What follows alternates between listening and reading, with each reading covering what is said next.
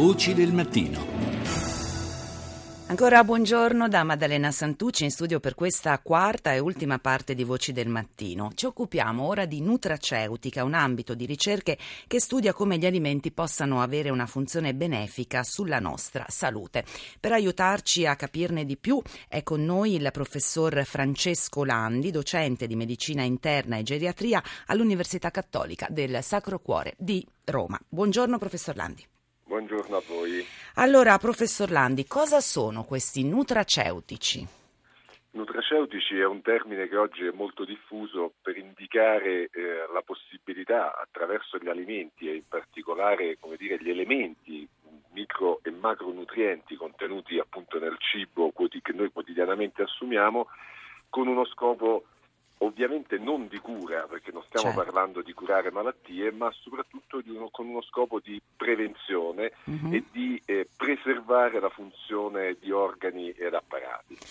Ci può fare qualche esempio concreto proprio di quali sono questi nutraceutici, questi alimenti di cui ci ha appena detto?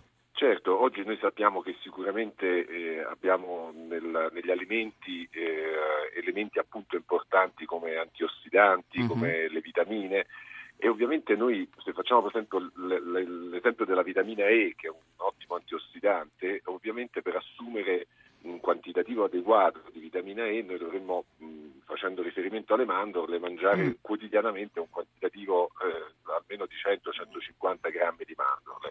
Allora che cosa succede? Che oggi la scienza in qualche modo ci consente di concentrare questi microelementi in, eh, in alimenti eh, che sono supplementi ed integrazione. Certo, perché sono particolarmente adatti e anche per quali organi in particolare hanno proprio una funzione benefica preventiva come ci accennava?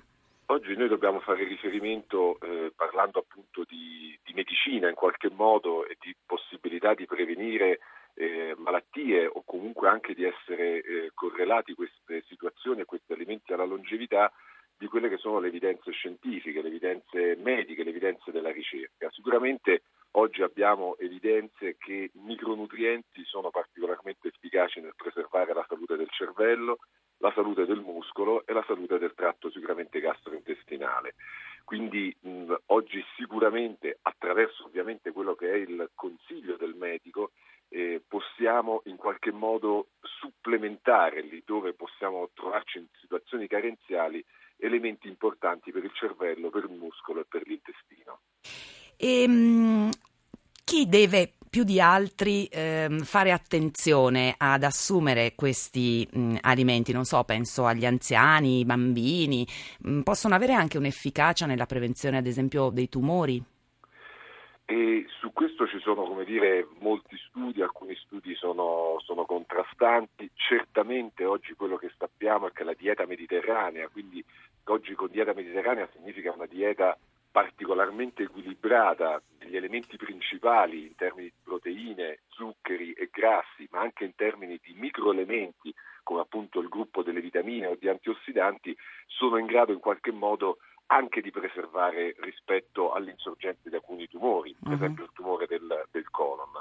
Sicuramente se facciamo riferimento a delle categorie particolari, il gruppo degli anziani, che eh, possono andare incontro in qualche modo a delle carenze, proprio perché c'è una riduzione dell'introito alimentare, cioè di quello che quotidianamente viene mangiato, e anche una selezione di alcuni alimenti, per esempio gli anziani mangiano pochissime proteine, è chiaro che in questo caso una supplementazione di aminoacidi essenziali, cioè di proteine che noi non siamo in grado, di aminoacidi che noi non siamo in grado di produrre, ma che dobbiamo assumere con gli alimenti o di suoi metaboliti, è chiaro che questi possono essere particolarmente utili ed è dimostrato lo sono per la prevenzione per esempio della sarcopenia, cioè della perdita della massa muscolare, sì. che oggi sappiamo è veramente un problema enorme come quello dell'osteoporosi. Sì, ehm, va bene. Allora, questo insomma è il, um, il, quadro. Grazie, grazie al professor Francesco Landi, docente di medicina interna e geriatria all'Università Cattolica di Roma, per essere stato con noi.